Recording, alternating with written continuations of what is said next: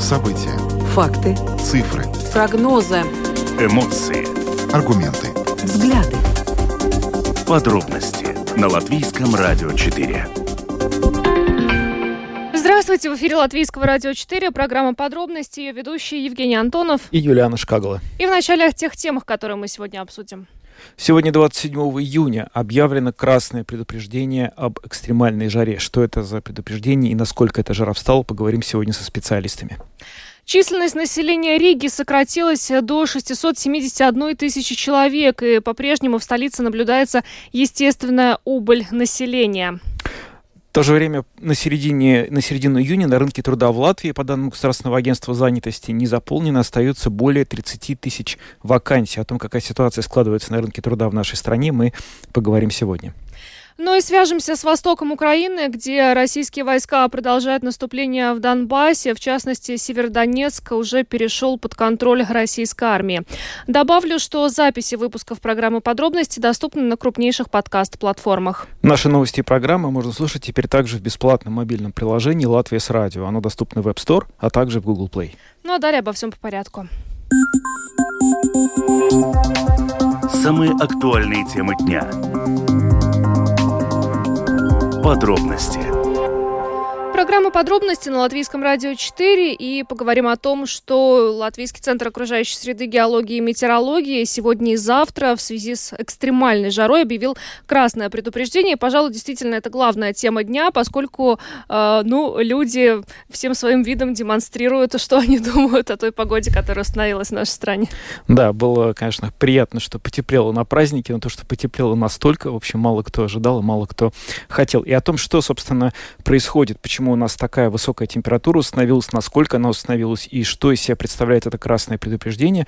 Мы поговорили сегодня с руководителем отдела прогнозов Латвийского центра окружающей среды, геологии и метеорологии Лаурой Крумини. С периода летнего солнцестояния погоду в Латвии определяет антициклон.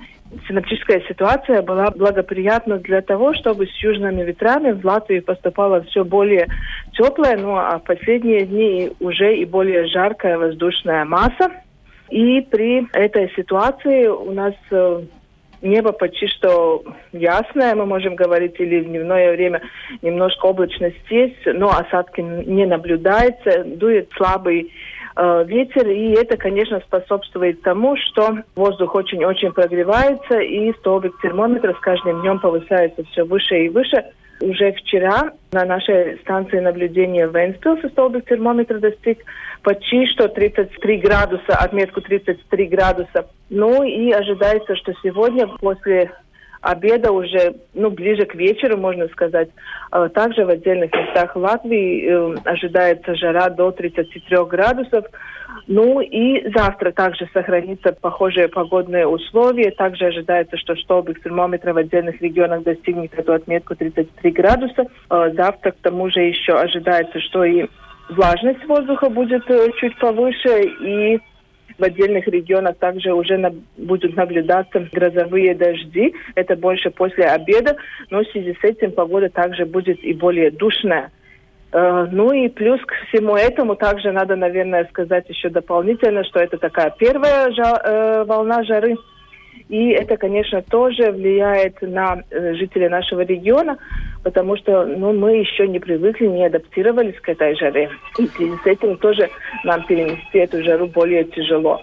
Ну, вот это все способствовало тому, что сегодня с утра мы решили э, все-таки распространить это красное предупреждение об экстремально сильной жаре. Расскажите, пожалуйста, вообще про красные предупреждения как таковое. Что это означает э, в терминологии вот, э, Центра окружающей среды и какую информацию это передает жителям? Что должны делать жители, если они слышат о красном предупреждении о погоде? Ну, Красное предупреждение. Мы распространяем в ситуациях, когда наблюдаются такие ну, необычные погодные условия, когда ожидается погодное условие, влияние которых э, на людей, на, на животных, на нашу инфраструктуру может принести какое-то ну, такое существенное влияние и могут быть или ну, для, для жителей это ухудшение состояния здоровья, э, или, ну, в худшем случае даже кто-то может, мог, могут погибнуть э, при, такой, при такой ситуации.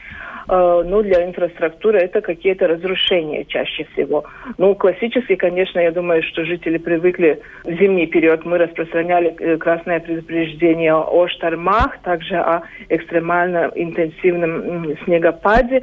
Но в летний период чаще всего это или экстремальная жара, ну, или это еще бывают экстремально интенсивные грозы, которые могут нести за собой и шквалистое усиление ветра, и очень-очень интенсивные, экстремально интенсивные ливни, ну и также очень большой град.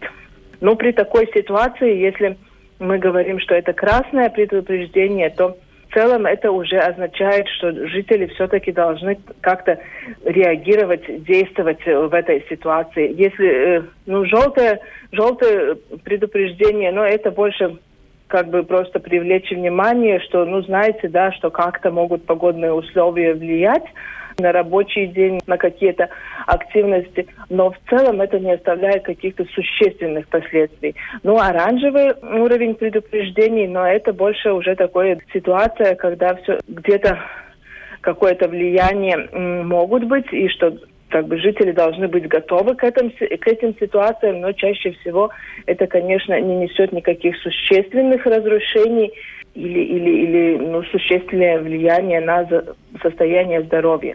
Ну, а вот это красное предупреждение, это уже может нести существенное влияние на здоровье, на нашу инфраструктуру, и поэтому здесь уже больше или меньше все-таки нам надо как-то действовать. Ну, что в этой ситуации мы можем делать?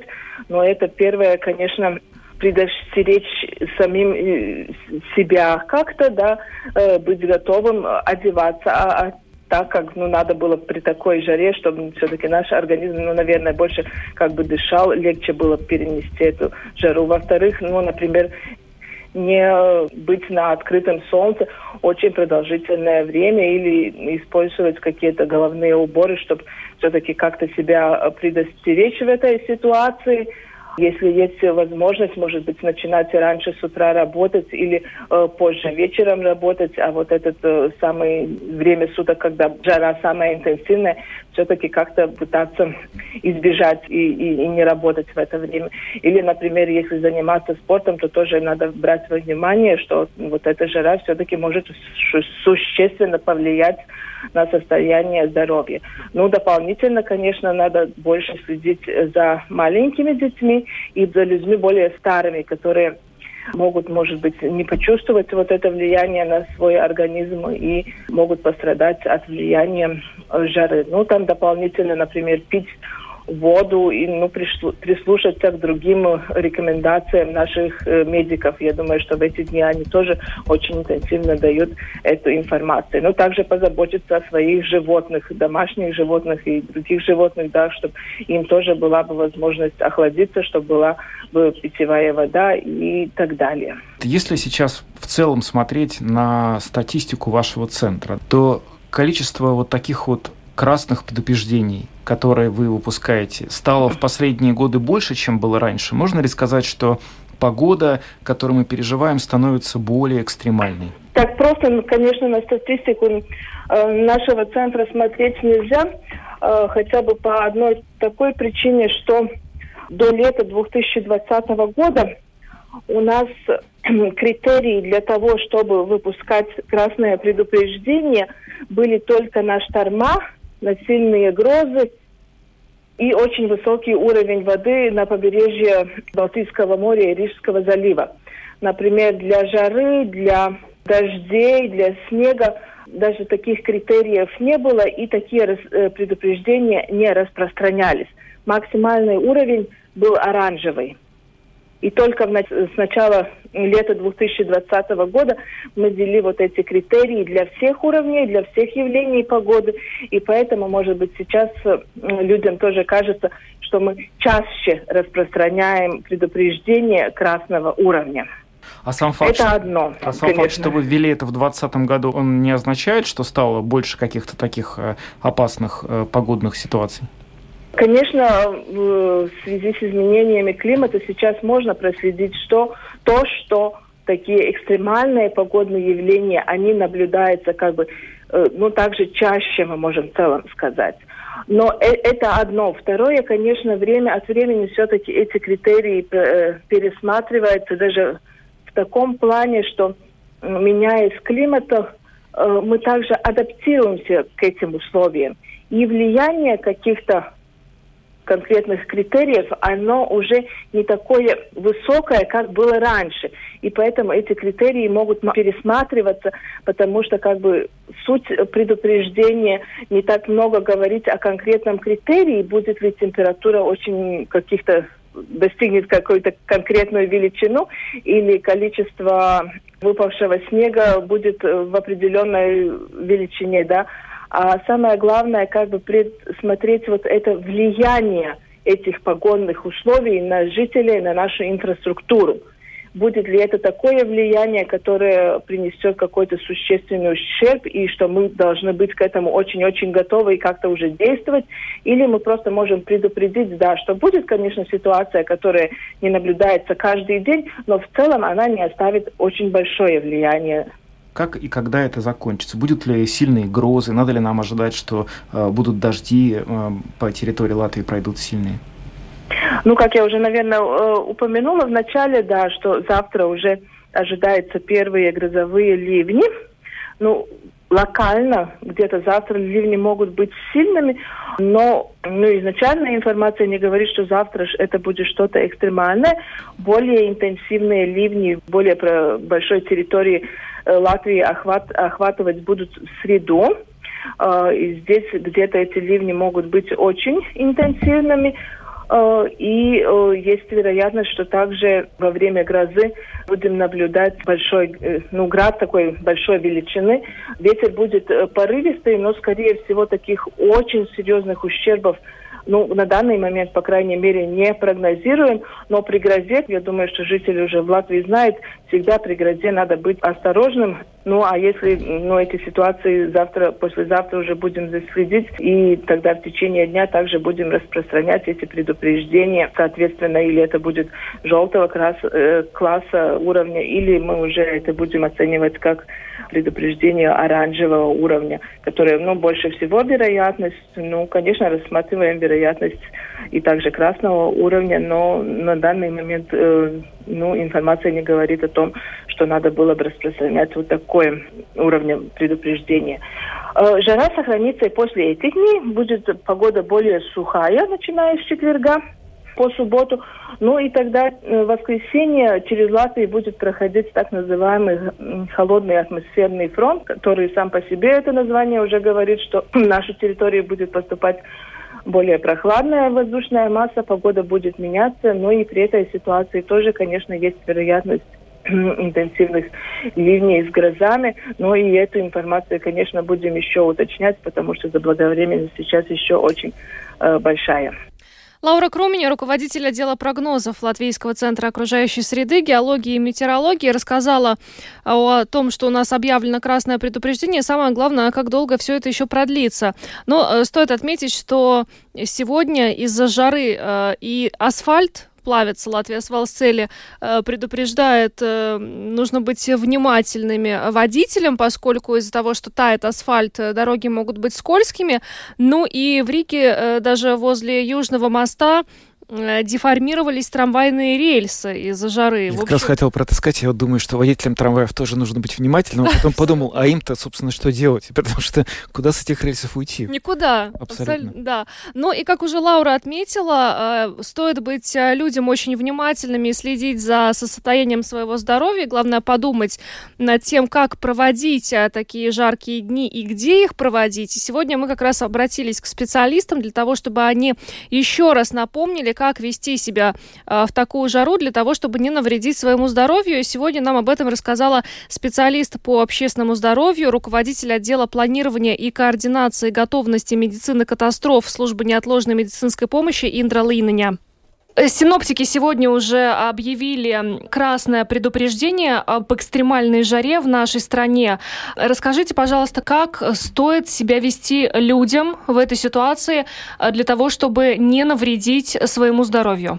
Jā, tātad tas, ko рекомендуем iedzīvotājiem, pirmām kārtām ir uzņemt. Первое, что мы рекомендуем жителям, употреблять как можно больше жидкости, больше, чем мы употребляем обычно. Когда вы начинаете чувствовать жажду, нужно сразу выпить воды. Второе, что мы советуем, планировать свой день. Планировать его так, чтобы не нужно было находиться на солнце в период с 10 до 16.00. Если вы находитесь в помещении, нужно обеспечить его охлаждение проветриванием проветривания. В течение дня желательно завесить окно при помощи шторы или жалюзи, чтобы в помещение не попадали солнечные лучи, если у вас нет кондиционера или вентилятора. Ну и, конечно же, если вы собираетесь на улицу, необходимо позаботиться о подходящей одежде. Она должна быть светлая, легкая, из дышащих материалов. Кроме того, в такую жаркую погоду мы рекомендуем регулярно принимать прохладный душ, чтобы вернуть нормальную температуру тела и сохранять ощущение ощущение прохлады. Это основные вещи. Saglabāt, jā, šo, šo vēsumu sajūtu. Tas ir, tās ir tās galvenās рекомендации. Скажите, может быть, есть какие-то особенные рекомендации для людей, страдающих сердечно-сосудистыми заболеваниями? Tas, ko mēs rekomendējam attiecībā uz sirdsasinsvadu. Пациентам с сердечно-сосудистыми заболеваниями однозначно нужно консультироваться со своими семейными врачами. Необходимо обсудить план действий в случае ухудшения самочувствия во время жары и список медикаментов, которые могут понадобиться. Конечно, если есть острые проблемы со здоровьем, мы призываем, во-первых, обращаться к своему семейному врачу или звонить по круглосуточному консультационному телефону 66 01 6001. В тяжелых ситуациях звонить неотложную помощь по телефону 113. Ir jāvēršās arī neatliekamā medicīniskā palīdzības dienestā zvanot uz 113. Как раз хотела спросить, в каких ситуациях уже нужно звонить э, в неотложную помощь, и в каких ситуациях человек может помочь себе самостоятельно или при помощи человека, который находится рядом с ним? Ну, šis, protams, ir ļoti индивидуāls, teiksim. Каждая ситуация оценивается индивидуально, поскольку все они очень отличаются. Однозначно, на что нужно обратить внимание, так это если появляются головные боли, тошнота и головокружение. Эти симптомы, в отличие от судорог и потери сознания, не являются серьезными. Это первые сигналы, свидетельствующие о перегреве тела. И в этом случае вы можете помочь себе самостоятельно. Нужно пить много воды, отойти в тень, если находитесь на солнце, принять прохладный душ. Далее уже нужно смотреть, улучшилось ли состояние, ухудшилось или осталось таким же. В службу неотложной медицинской помощи нужно звонить тогда, когда наблюдаются классические симптомы симптома теплового удара. Это потеря сознания, нарушение восприятия и судороги.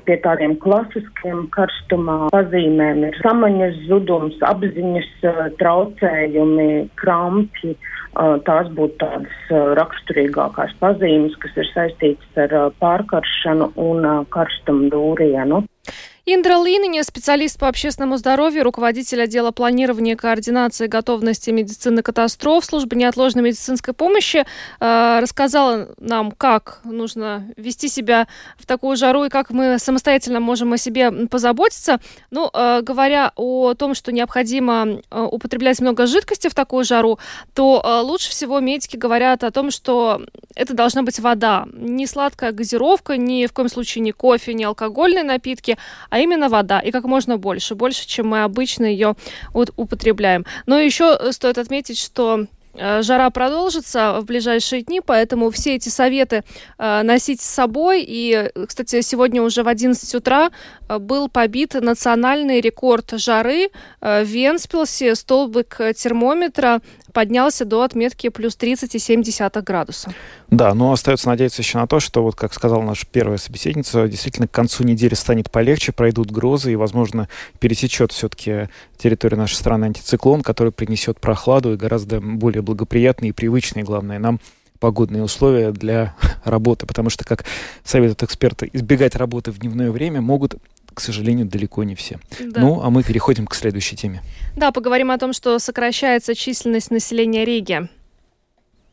Да, население Риги за год уменьшилось на 2,1% или на 14 400 человек. На начало 2022 года население столицы составляло 671 900 человек. Об этом говорится в годовом отчете самоуправления, которое планируется утвердить на э, заседании Государственной Думы на этой неделе. Надо сказать, что в период с 2010 по 2017 год население столицы стабилизировалось, но в следующие пять лет до 2022 года оно сокращалось и сократилось на 32 600 человек или более чем на 4,5%. А, При этом население страны в целом за тот же период уменьшилось на 4,1%. И сейчас с нами на связи демограф Илмар Мэшс. Добрый вечер, господин Мэшс.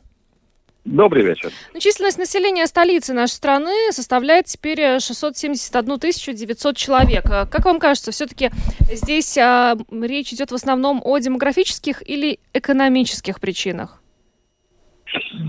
Обе причины. Они обычно связаны, э, поскольку само численность э, населения Риги, э, она образовалась, в смысле, это столица Рига для Латвии немножко слишком большая, ибо она образовалась как во время российской оккупации не как столица Латвии, а как центр уже гораздо больше крупнего региона бывшего Советского Союза. Поэтому тут были более средства населения, были, было сказано, э, но слишком концентрировано в Риге, как столице. Мы по всему миру очень мало примеров, примеров подобных найдем, где примерно треть населения страны э, живет в одной, в смысле в центре, в столице. Э, в других странах даже по размерам небольших странах это все-таки намного меньше. А здесь приходит еще другое э, обоснование, поскольку э, очень много рижане, которые были до сих пор вынуждены жить в небольших э, квартирках, те, из них, которым есть возможность, они выезжают за чертой города, чтобы более объемных кто в доме, кто квартиру побольше выбирает.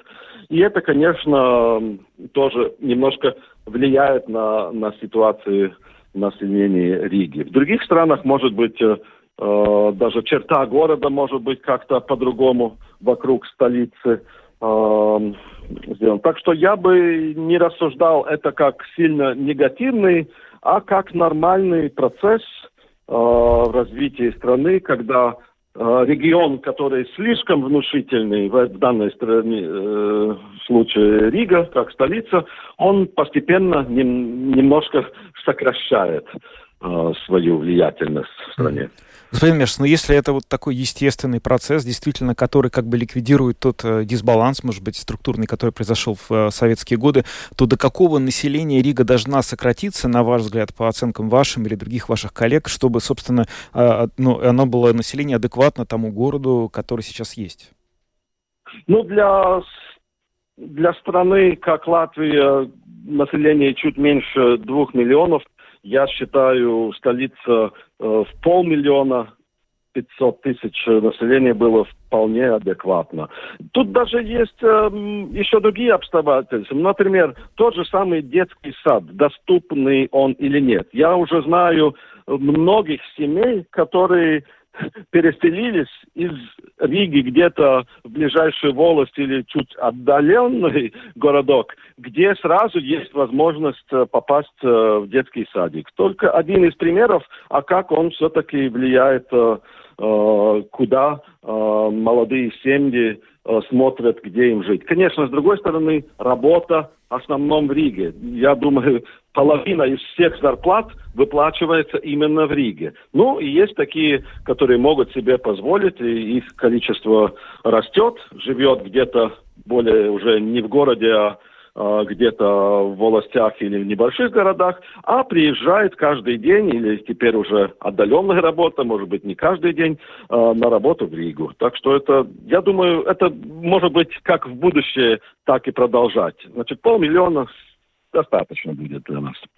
Ну вот вы упомянули уже очереди в детские сады, и э, мы говорили о том, что некоторое время назад еще говорили в эфире Латвийского радио 4 о том, что это является как раз одной из причин, э, почему э, люди выбирают жить где-то в окрестностях Риги, а не в самой столице.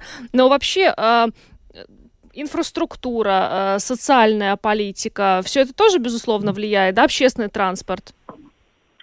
Обязательно, обязательно это влияет. Все эти, э, даже доступная медицина, э, все это будет э, влиять. Например, в той же самой, в обычных, э, в больших центрах, э, в европейских столицах или даже в Америке, это уже норма сидеть в общественном транспорте или на машине ча, полчаса или даже час. Каждый день в одно направление, в другое направление. Ну, я думаю, зачем 10% своей жизни терять, сидя в общественном транспорте, если можно.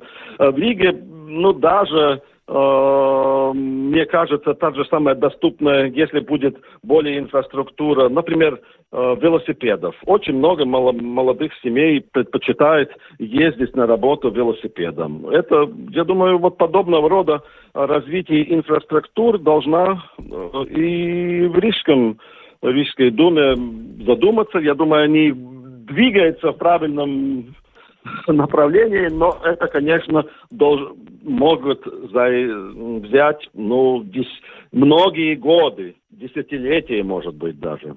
А, а, а, а не получится ли так, что у нас окрестности Риги э, через какие-то несколько десятков лет будут уже перенаселены? Ну нет, это никак не осложняет, поскольку окрестности, они же полупустые, скажем так. То количество населения, которое именно сжато в небольшой территории именно в столице, э, даже, может быть, каждый второй рижанин может приехать э, в ближайшие волости или небольшие города, и все равно это, ну, например, берем любое место, Марупе или там э, Адажи, или которые более Высалоспилс, которые более распространены, откуда из рижане выезжают жить, мы не можем сказать, что в этих властях какое-то перенаселение. Конечно, кто привык в пустой поляне, и там теперь 100 домов, конечно, у него кажется сжато, но по сравнению с тому э, высокому э, давлению населения, которое именно в Риге, э, то любая волость, э, как бы быстро оно не росло, все-таки, я думаю, это лучший выбор, чем э, оставаться именно в Риге, поскольку, ну, я тут жил, и мои э, родители тут жили. Я думаю, нужно смотреть, каждый хочет жить где позеленее, где лучше воздух, где может быть ближе там лес или водохранилище, река или что-нибудь. Это все влияет на, на выбор населения. А как все эти процессы влияют и скажутся на Риге самой? Ведь э, население утекает, соответственно, в городе остается меньше людей, которые могут платить здесь налоги это в, в результате закончится тем, что город станет просто более таким, э, э, будет меньше людей больше пространства, или наоборот начнутся какие-то финансовые проблемы с, нал с налоговыми поступлениями, с оплатой того же транспорта, детских садов? Да, это мы должны смотреть, чтобы это сокращение было бы, скажем, контролируемо, не слишком э, сильные упады на тот же самый бюджет. Поэтому, да, лучше чтобы это постепенно, скажем, там незаметный какой-то процент каждый год, да, не то, что, э, ну, например, те же самые компании, мы знаем, что иногда мы можем даже спорить, 60-70 тысяч или только 610 тысяч э, населения Риги. Есть э, два основных э, ну, ресурсы, откуда одно из статистики, другое из э, по регистру населения. И там отличается где-то в 10%. И где они платят налоги, где они в самом деле живут, это уже э, вопрос. И иногда муниципальные э, муниципалитеты э, соревнуются между собой, вот кто побольше льготы налоги будет ждать на недвижимость, кто побольше там э, еще какие-то там транспортные льготы придумывает. И, и постепенно более... Есть определенное количество населения, которое всегда будет каждый день сюда-туда. И им все равно, то ли быть жить... Они часть года проживает в городе, часть где-то на дачном участке, где-то за городом. И они могут декларировать свой адрес декларации или в городе, или в волости. И это но для данной волости это может быть очень большой прибыль, если, скажем, несколько сотен или даже несколько тысяч населения вот э, задекларировано, может быть, они только летом там жить в этих дачных участках. Так что наше немножко э, развитие нашей региональной политики в Риге и вокруг Риги тоже еще должна быть э, немножко улучшена, ибо до недавнего времени было какое-то соревнование в политическом объеме. Если Рига отличалась э, политическое руководство партии от тех партий, которые руководили э, вокруг Риги эти волости, волости и, и городские самоуправления. Поэтому там было немножко такая ревнивость к друг другу. Ну, здесь, я надеюсь, в нашем случае теперь такой ревнивости не должно большой быть. Может быть, это более постепенно может быть. Ибо развитие инфраструктуры, дорог, автобус важно для обоих и для Риги, и для окрестных самоуправлений. Ну, мы разобрались, что э, в Риге тот факт, что население теперь э, около 672 тысяч человек, это, в принципе, ничего страшного. А вот то, что за период э, с 10 по 17 год население страны в целом э, уменьшилось на э, 4%, это много или мало? Вообще-то для мирных времен это много. Но, ну как мы, тут немножко тоже имел, я думаю, вы упомянули до 20 до, включая до 17, года, да, э, до 7, уже... В период с 2010 по 2017 а, год. А, 17 тогда ковида еще не было. Э, ну, нам важно, я думаю, смотреть, сохранить саму страну, Латвию, чтобы она более важно, более позитивно развивалась. А где будут люди жить, или в Риге, или немножко за городом, или где-то еще, это уже постепенный вопрос. Я бы в первую очередь старался думать о государственных интересах. А, ну и там, конечно, все-таки выгоднее, чтобы и, и сам город, столица Риги развивалась, как это, ну, наша, раз, и как и окрестности Риги. Но, к сожалению, самые дальнейшие провинции, это все еще останется большой проблемой, поскольку экономически чисто невозможно снабдить э, местами, рабочими местами отдаленные волости, по, которые уже свыше там час или два часа езды от Риги. Это очень-очень трудно. А я думаю, политики это задание, с которым никто не, не сможет уже справиться, поэтому нужно э, этих людей стараться, которые бы, которым все равно уезжать от, э, от э, от Лудзы, от, от Куды где-то на заработки, лучше они останавливаются здесь, в Риге, под Ригой, и здесь продолжают свою работу и жизнь, нежели мы их совсем теряем уже, которые переезжают в Англию, в Ирландию, в Германию и остальные страны. Что ж, спасибо вам большое за интервью. Э, Илмар Мэш, демограф, был с нами на связи. Еще раз благодарим. Хорошего вечера вам. Спасибо. Всего вам доброго. Всего доброго. Ну, а мы выяснили, главное, что, в принципе, э, большой проблемы нет. Численность населения Риги, э, да, сократилась, но, с другой стороны, по словам Илмара Мэшса, э, было определенное перенаселение в столице Латвии. Да, действительно, это такой необычный да, аспект, о котором я вообще раньше, например, не задумывался, что это было во многом создано искусственно в годы советской власти. Вот теперь у нас город приходит к какому-то состоянию баланса, в котором он не находился. Мы постепенно переходим к следующей теме. Поговорим о том, что в Латвии не занято свыше 30 тысяч рабочих мест. Об этом сообщило Государственное агентство занятости, по информации которой на состоянии на середину июня на рынке труда в нашей стране не заполнено 30 тысяч 82 вакансий. Наиболее острый дефицит наблюдается в тех отраслях, где кадровая проблема является уже наиболее застарелой. Это, в первую очередь, строительство, где требуется свыше 12 тысяч работников на производстве, в сфере транспорта и логистики. А сейчас с нами на связи э, Каспар Скоттенс, руководитель отдела отбора персонала CV Онлайн Латвия. Добрый вечер. Здравствуйте. Ну, э, в госагентстве занятости э, те вакансии, которые они предлагают, они по своей специфике немножко отличаются от вакансий, которые появляются, вот в частности, на CV онлайн Латвия. Угу. Как вы, по вашим наблюдениям, в каких сферах у нас сейчас действительно в Латвии наблюдается кадровый кризис? Угу. Знаете, кадров не хватает любой отрасли, да, то есть это не только Э, люди, которые востребованы, например, там э, рабочие, да, э, разных на производстве, складах, та же, та же самая категория С грузового автомобиля, категории водителей, да, но также и есть нехватка людей, так сказать, офисной работы да, поэтому, ну, сейчас можно спрашивать почти любого работодателя, да, то есть, э, ну, очень много буд людей будут говорить, да, что вот есть нехватка э, соответствующих людей. Скажите, а вот эта проблема, которая давно довольно стоит, она за последние годы, какова динамика? Она ухудшается, становится более острой или есть какие-то вот индикаторы, что в каких-то, может быть, отраслях, сферах э, экономики мы можем преодолеть вот этот дефицит э, качественных э, сотрудников?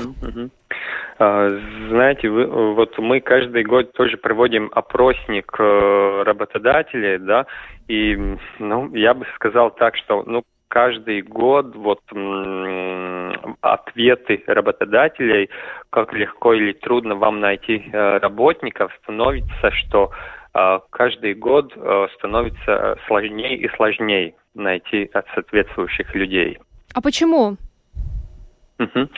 Ну, одно то, что население э, уменьшается, а вот если компания, не знаю, работает в той или иной сфере э, и хочет достичь те, те или иные цели, и, например, ну, понятное дело, что каждый год э, цели, например, э, какие-то финансовые или там взять больше рынка, они вырастают, но э, именно вот та нехватка рабочих мест, то есть если э, людей становится меньше, да, люди меняют работу, да, и есть вот э, именно вот эти, э, трудности найти соответствующего, если кто-то, не знаю, например, поменял работу. Поэтому очень много, э, один из таких очень важных вопросов на нынешний день, что э, работодатели стараются так сказать, очень много работать уже с существующими работниками в компании, чтобы э, они не, не меняли работу. Потому что понимаешь, что, не, не знаю, если кто-то уйдет, то есть будет э, трудности найти. Знаете, вот о дефиците кадров говорят довольно давно не только в Латвии, но и в целом в Европе. Вот Европейская комиссия даже в апреле представляла свои предложения по упрощению режима миграции, чтобы проще было привлекать мигрантов на рынок труда. Мы сейчас имеем довольно большой ресурс в виде украинских беженцев, которые приехали, и довольно большая их часть регистрируется тоже на рынке труда. Скажите, насколько вообще Латвия может рассчитывать на этих прибывающих сюда людей как на ресурс для решения проблем на рынке труда своем? Mm-hmm, mm-hmm. Да. А, вот видите, здесь, наверное, надо тоже смотреть ситуации немножко целиком, а, то есть э, на, а, на этот момент вот э, кто приезжает, то есть приезжают беженцы и наверняка в основном приезжают э, женщины, например, там с детьми, да, не так много, например, мужчин. И, конечно, вот те работы, где больше, ну не знаю, именно из каких-то традиций или вообще вот могут работать женщины, да, а, там, ну, тогда а, уже какие-то рабочие места закрываются, например, или нету там такого, например, что там вот больше какая-то физическая работа, где, ну, все-таки большинство, например, работающих мужчин, да, в таких отраслях а, вот эти возможности побольше. Опять, вот насколько люди приезжают, да, потому что из-за войны, конечно, ситуация не такая, что вот такая естественная миграция, а именно вот тоже, ну, я думаю, люди, которые приезжают, часть, большинство из них думает, ну, что быстро э, поедет об, об, обратно в Украину, да, и непонятно вот о ситуации. Для работодателя, да, как бы постараться закрыть э, вакансии на этот момент э, есть такая возможность, но э, ему трудно как бы рассчитывать вот насколько этот человек будет у меня, то есть э, потому что ну любой любая работа требует тоже какой-то изначальный процесс, где надо обучить человека, да, и где есть работы, где можно, не знаю, показать, и это, например, займет один-два дня, неделю, а есть где, где вот э, человек как э, что-то, ну, то есть э, мож, может уже работать э, более-менее самостоятельно, не знаю, через три месяца или через полгода, к примеру, да, поэтому это тоже немножко вот эту ситуацию э, усложняет. Это один из пунктов. Друг, другой пункт тоже э, э, связан с языком, да.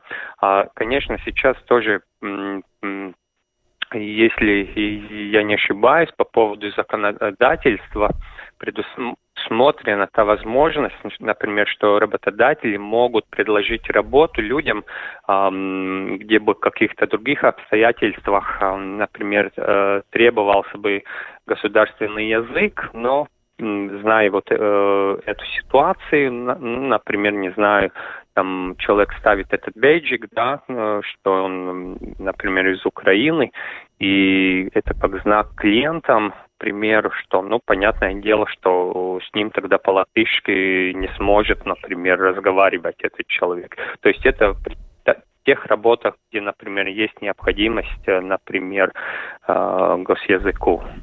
А вот смотрите, а, у нас, uh-huh. получается, не занято свыше 30 тысяч рабочих мест. Uh-huh. Но по данным Центрального стат управления, на прошлой неделе как раз они опубликовали новые данные по безработице. В мае этого года в Латвии э, было, значит, более 60 тысяч безработных. Uh-huh. То есть эти 60 uh-huh. тысяч теоретически могли бы закрыть эти 30, вакан... 30 тысяч uh-huh. вакансий. Но uh-huh. этого не происходит. Министр благосостояния считает, что часть безработных просто не мотивирована как-то получать новые знания, переквалифицироваться для того, чтобы, ну, пойти на какую-то другую работу. Как вы считаете, в чем здесь проблема? 60 тысяч безработных, 30 тысяч вакансий. Угу.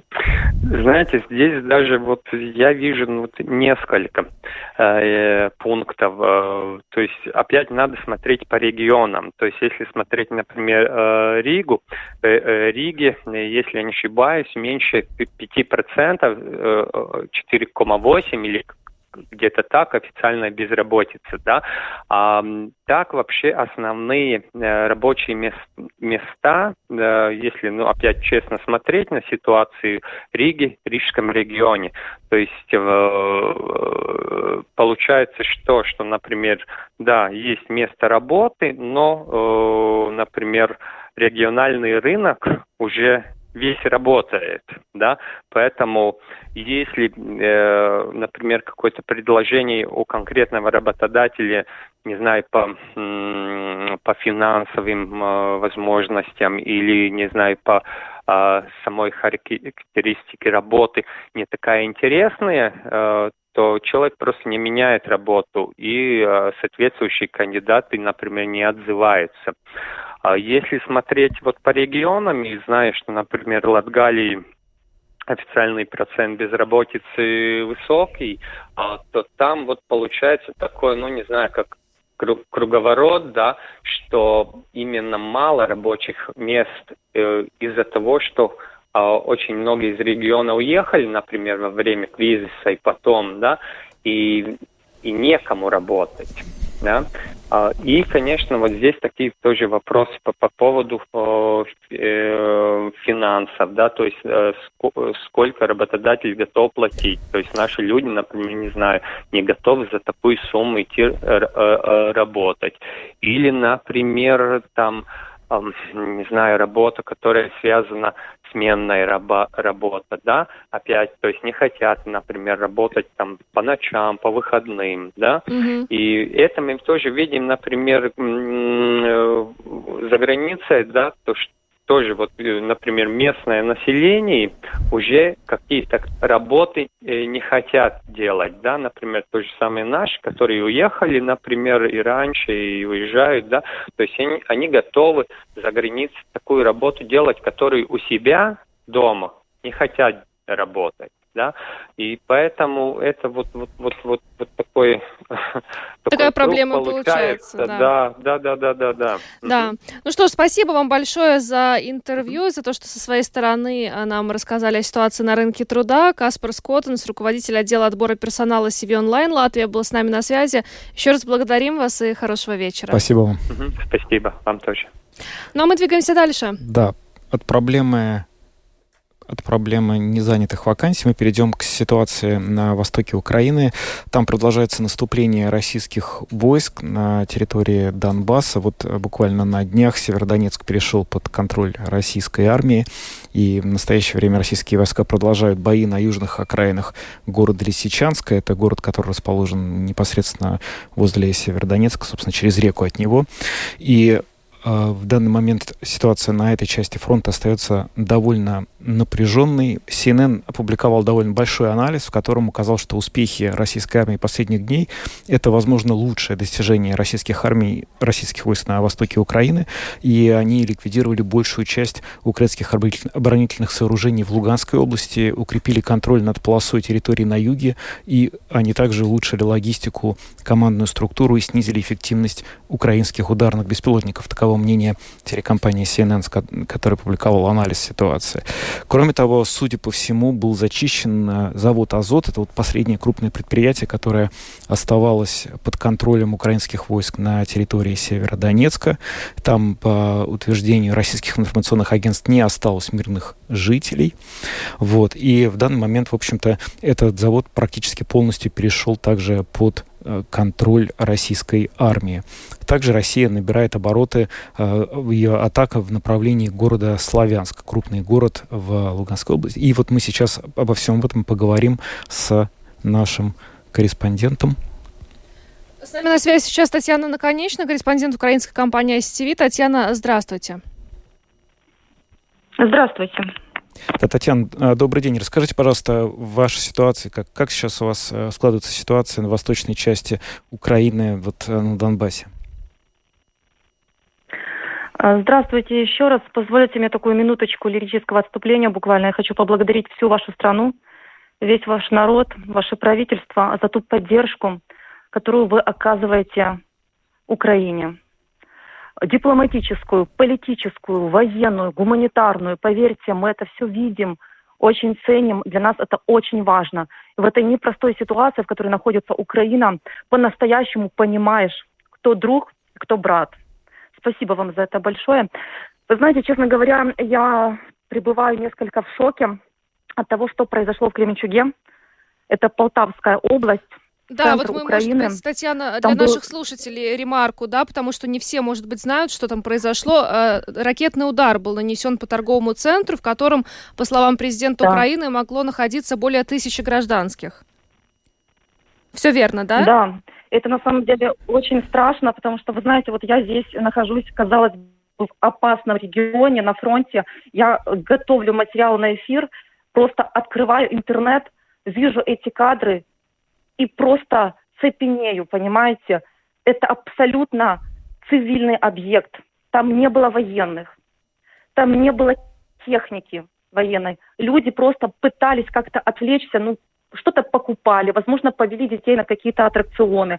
Понимаете, то есть пытались жить нормальной жизнью, насколько это возможно вообще в нашей ситуации. И вот такое происходит. Это не касается, конечно же, темы нашего эфира, но вы понимаете, это просто шок. Это говорит о том, что в Украине не осталось безопасного места. Потому что, вы знаете, я несколько лет езжу на фронт, и я всегда была спокойна за своих родных. То есть, э, да, они переживали, но я их успокаивала, здесь все нормально, как бы ситуация контролируемая, я знаю, что там они в безопасности. Так вот сейчас я, пребывая здесь, не могу, эм, знаете, успокоиться каждый раз, когда я слышу о том, что где-то э, тревога в очередной раз объявлено. Ну, это на самом деле очень страшно. Что касается ситуации на фронте, я пребываю в Донецкой области. Ситуация, знаете, она непростая. э, но она контролируемая. Мы побывали сегодня э, недалеко от оккупированной Горловки, это Донецкая область. Э, постоянно слышны залпы артиллерии. На самом деле тактика оккупантов, она же не меняется. Что они делают? Они боятся идти в ближние бои, боятся идти в пехотные атаки, поэтому они просто равняют все артиллерией. Ствольной, реактивной, постоянные авиаудары, бомбово-ракетные атаки. Ну, то есть как бы 4 месяца э, ситуация не меняется. И я не, неодно, неоднократно слышала от военных о том, что если бы не было вот этих авиаударов, были бы совершенно другие расклады на фронте. А, Татьяна, у нас, бы, к сожалению, было... остается буквально минута, потому что мы не сразу mm-hmm. до вас дозвонились. Э, расскажите, пожалуйста, uh-huh. ну, то есть вот этот треугольник, да, э, район Северодонецка, э, Рубежного и Лисичанска, его называли таким единственным оставшимся куском Луганской области, который не полностью контролировался. Северодонецк перешел, а вот Рубежный и Лисичанск. Э, следует понимать, что э, вот от Северодонецка вообще ничего не осталось. Город уничтожен на 90%. Там невозможно было находиться нашим военным, потому что им даже не было за что зацепиться. Вот, поэтому мы не считаем, что это, знаете, там э, какая-то, какое-то поражение или отход. Э, там. Нет, мы наоборот рады, что наши люди уцелели, что им удалось выйти. Э, по поводу Лисичанска, да, сейчас э, оккупанты пытаются его окружить, особенно с юга. Э, ну, продолжаются атаки. В городе просто, ну, его тоже равняют землей, понимаете? То есть не жалея мирных людей, детей, женщин, стариков, которые продолжают там находиться, потому что не все смогли выехать, а некоторые даже не захотели этого делать, потому что люди просто привыкли к войне. Э, вот. Там ситуация тоже очень сложная на самом деле. Но контролируется, да, Но как наши вы сказали? Воины, она контролируется, да, вы знаете. Татьяна, я, я у нас, говорю, правда, я... заканчивается да, да. время эфира, э, к сожалению, потому что мы не, не сразу смогли с вами связаться, но я, мы продолжим следить за этой ситуацией, свяж... будем связываться с вашими коллегами в течение недели. Спасибо вам э, Да, подробнее поговорим большое. обо всем. Татьяна Наконечная, корреспондент Спасибо. украинской компании ICTV, была с нами на связи. Пришло время прощаться, программу провели э, Евгений Антонов и Юлиана Шкагла. Звукооператор Уна Голуба. Всем хорошего вечера, берегите себя, до завтра. До свидания.